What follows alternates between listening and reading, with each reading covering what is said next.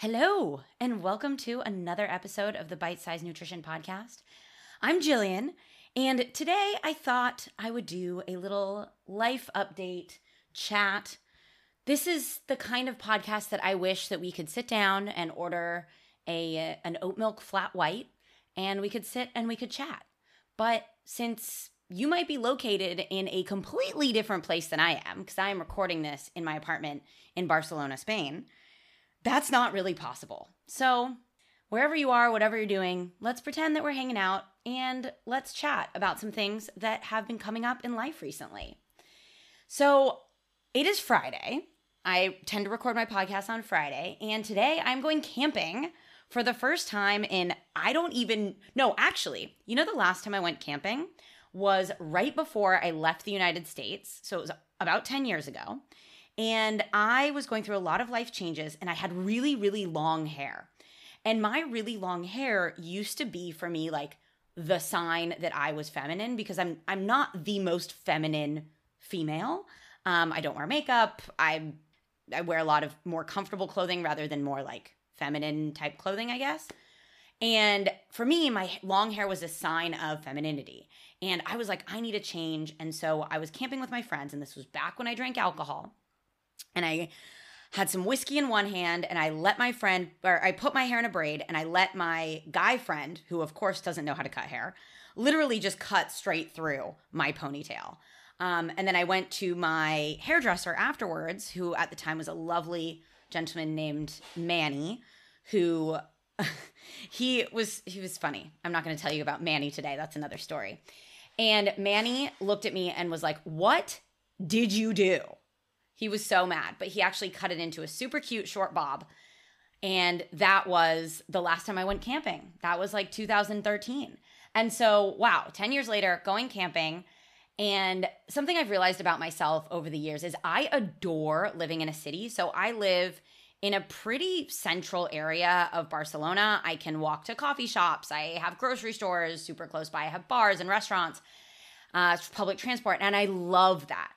But I've realized over the years that my mental health and the way that I feel in my body and in my life feels so much better when I have nature as like a regular thing.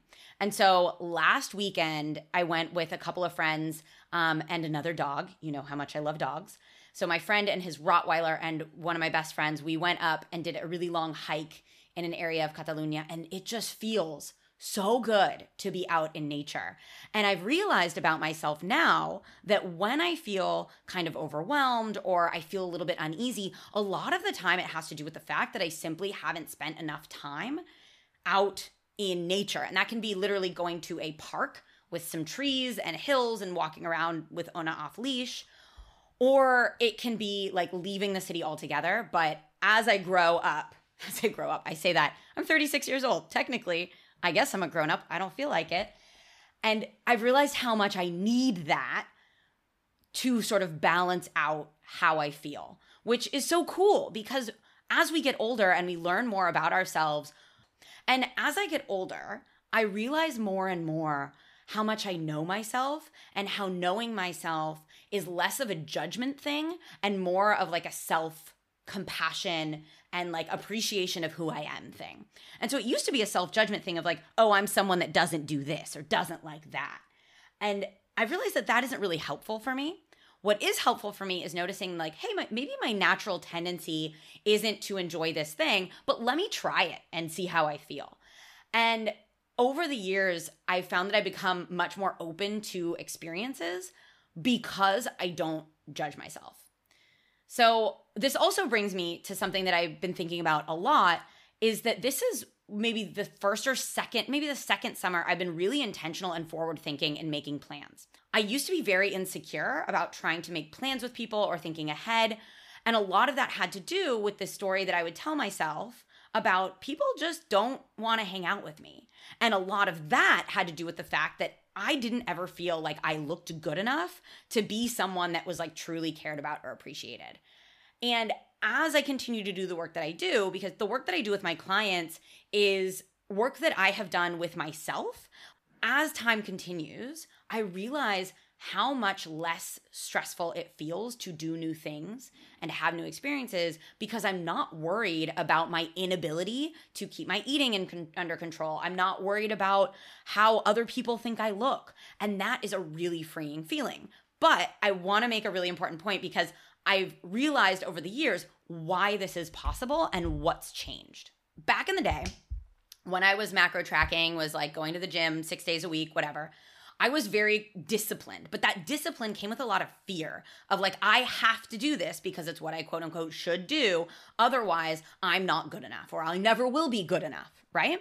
And a lot of it came from these underlying beliefs that, like, if I looked better, life would be better. If I looked better, I would have more dates and people would like me more and I'd be more popular and I get invited to more things. And all of these things that I used to tell myself that I've realized over the years, absolutely not true people don't like me when I look better. People like me when I'm like a nicer, more fun, engaged human, right? But the difference is where I used to be super disciplined, now I practice really great self regulation. And I talked a lot about values in episode 91, I think it was like two weeks ago and self-regulation so i i looked up because I, I knew i wanted to mention this so i looked it up really so i could tell you the definition. And self-regulation is essentially the ability to act in your long-term best interest consistent with your deepest values. That's from a 2011 uh, research study. And i thought about this and i was like oh my gosh. When i was quote unquote super disciplined I wasn't necessarily acting consistent with my deepest values. I was acting consistent with what I thought that I was supposed to want in order to be quote unquote happy, right? And so what's changed is I still do a lot of the behaviors that I did when I was quote unquote disciplined. Like I still go to the gym consistently. Um, I still eat lots of vegetables. I still, you know, have protein and veggies and carbs on my plate, right? But the difference is, and I was having this conversation with a new client the other day, that the difference is the intention has changed. And so, since the intention behind the behavior has changed, how the behavior makes me feel and my motivation to do the behavior feels completely different. And so, while perhaps like eating protein with every meal and eating veggies with every meal felt like this thing I quote unquote had to do, now it's something I want to do because it feels good for me, because my goals are aligned with my deepest values. So I've shared this before. My values are connection, curiosity, creativity, and freedom. And in order to live out those things, it's really important for me to treat myself with respect.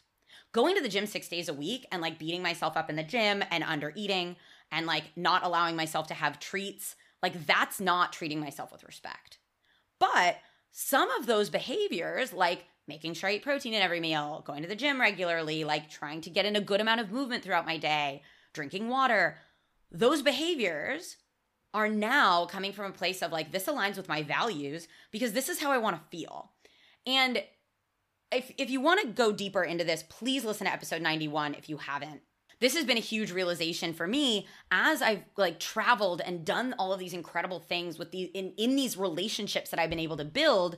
Now that I have space in my brain to like not be thinking about food in my body all the time, it's a really important shift that we can make. And we can make this at any age, right? Like, I was self conscious and insecure up through like the beginning of my 30s, right? Which is interesting because another thing that I've been thinking about that I wanted to bring up is like, I'm 36 years old and I am in my first healthy relationship ever, right? And I know that there's a lot of like 30 something year olds out there, even 20 something year olds out there that are like, oh my gosh, like no one's ever gonna love me or I keep dating the wrong men, et cetera, et cetera.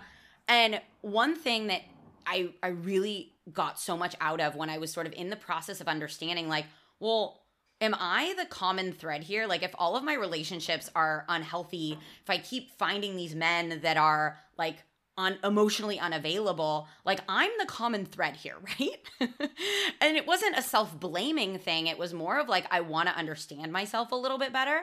And so I read or I started learning about attachment theory and I read this book called Attached, which I highly recommend. It goes into like the different types of attachment styles um, and also gives you some tools and tips for like how to start shifting your attachment style. And so I'm a very anxious, anxiously attached person, like by nature. However, I also very much believe that I have the capacity to learn and change and grow. And so, one of the things I've been really working on in this relationship that I'm in, because my partner is, and this is gonna sound so cheesy, and please don't like roll your eyes at me, but I didn't know that being in a relationship could feel like this because all of the relationships that I had been in had been like me with horrible anxiety, um, me with men that like weren't emotionally available, partly because I wasn't emotionally available, and just not a deep connection because I wasn't able to be like truly myself. And I say this because a lot of us think that like there aren't relationships out there. Like it's not possible to have those types of relationships. Like oh it's good for other people but not for me. It is possible but it might take some like self work to get you to the point where you can like receive and give that as well. And so i was anxious in relationships constantly looking for validation very sensitive to changes in other people's energy and I realized that this is very much related to my relationship with food and my body. Because one of the reasons why I stayed stuck, like in my strict macro tracking phase and all of that for so long, was because I needed constant validation. And if my body looked a certain way, I would get a lot of that external validation but I wasn't internally validating myself. So one of the things that I I realized in this book is that people that have a secure attachment style are people that also believe in their inherent worth. And so when someone, you know, does something that they don't like or when someone rejects them or doesn't respond to their text messages or whatever, it doesn't go to a place of I am not good enough. It goes to a place of, oh, like this is just not meant for me. And learning that about people with secure attachment styles was really game changing for me because I started to ask myself, how do I start thinking like someone who has a secure attachment style? And it totally changed the way that I dated. And I think was one of the reasons why I was able to receive the the like connection and the relationship that I'm in now, which I have no idea what's going to happen with this relationship. I don't know. I hope that I'm going to be with my partner for a very long time because he's like a brilliant human. But who knows, right? I'm doing my best to enjoy it right now. So that's some life update stuff and some work update stuff. So I just made a big investment and I signed up for business coaching. This will be my fourth business coach. And over the years, I've learned something new from each of the business coaches I've worked with. And I've probably, I, God, I've invested thousands and thousands of dollars into my business. And I've got burned by coaches in the past. And so part of me was like, I know this would be helpful, but I just don't want what happened before to happen. And I think this often happens when individuals are thinking about hiring like a nutrition coach is maybe you've gotten burned by someone in the past or you just haven't had a good experience and now it's like, well, I don't want that to happen again. And so for me, it was a lot more of like how do I vibe with the person and how do I vibe with this coach? Does do they seem approachable? Do they seem accessible? Like do they have the knowledge I need? But also, like do I feel comfortable talking to them? Because rapport is one of the most important factors in like a successful coaching relationship, therapy relationship, et cetera, et cetera. I am committed to building this business because my goal is to be able to support as many individuals as I can in building self confidence, in feeling comfortable in their bodies, in breaking through some of the mindset blocks that we have around food and around our bodies. So I'm committed to this, and that means that I got to invest money in my business. And I've also, I just had the very first session for the body image coaching program, The Confident Body. And this is a program that I put together because I realized that the confident eater really works on your mindset around food. But in order to truly have a good relationship with food, we need to be able to be at peace with our bodies as well. And there was a reflection from one of the participants yesterday that I wanted to share.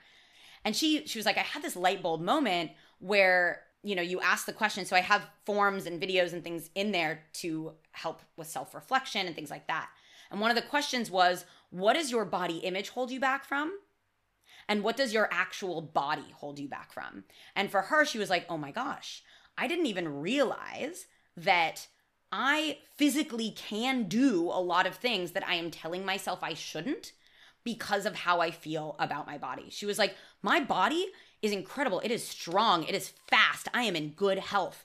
But I tell myself that, for example, like I shouldn't get up and run around by the pool with my kids because I don't look good enough. And it has nothing to do with my actual body. And that was so amazing. This was after doing like the very first module of the program. So I cannot wait to see what we have to come. And I will probably be relaunching this program in September or October. So if you're curious about it, let me know. Reach out to me on Instagram and we can chat about what that looks like. I'm also I'm really excited because I'm realizing more and more how many individuals out there that have been dieting or specifically macro tracking for a long time and are really stressed out about like how do I approach nutrition if I'm not tied to these specific numbers? And there's a lot of fear around not tracking macros. And so the confident eater is going to be shifting a little bit more towards helping individuals that diet and helping individuals that are tracking macros to build in more flexibility, more comfort and confidence, not tracking, and being able to make the decision between, like, hey, if I'm not going to track today or this week, like that doesn't need to mean it's a quote unquote off track week because that also, like I mentioned earlier with self regulation, that has a lot to do with self regulation skills. The last thing I will say before I wrap up is I've been working with some awesome macro based nutrition coaches and I've been seeing some really interesting things. And that is macro courses, so courses that teach people how to coach on macronutrients, aren't teaching how to coach, they're teaching directing, which means that there are a lot of like really empathetic and incredible macro coaches out there that just don't have the skills that they need to actually coach. Keeping in mind that coaching is like helping the individual bring out the best in themselves. And that requires a lot of back and forth, a lot of questions, especially open ended questions. And so there's a lot of macro coaches out there that are amazing at like giving you the numbers that you need to reach the goals that you want, great at like providing recipes, et cetera, et cetera. But there's a lot of coaches that aren't skilled in communication and education around emotional eating, dealing with clients that have food rules or helping clients get out of like negative self-talk. If you're a coach listening to this and you that resonates with you, let's chat because I have a small group of coaches that I'm working on or working with right now. And we do every other week we get together and we have a little bit of like workshop slash like education. And then we do some open coaching client scenarios and things like that. So yeah, I'm going to go. I need to go pack my bag because if you follow me on Instagram, you know that one of my toxic traits is packing at the very last minute. So I'm leaving for camping in a couple of hours. So I should probably go put my backpack together, don't you think? With that, you enjoyed this podcast. Make sure that you are following. A new episode comes out every Monday. If you would like to share this with someone, I appreciate that so much. Some of the most incredible people that I've gotten to work with and individuals that that message me on social media are individuals that are like someone passed me this podcast. So you could be that person that helps your friend or your family member find this podcast. How cool would that be? Well, with that, my friend, thank you for being here. Thank you for listening, and I will see you again next week, hopefully.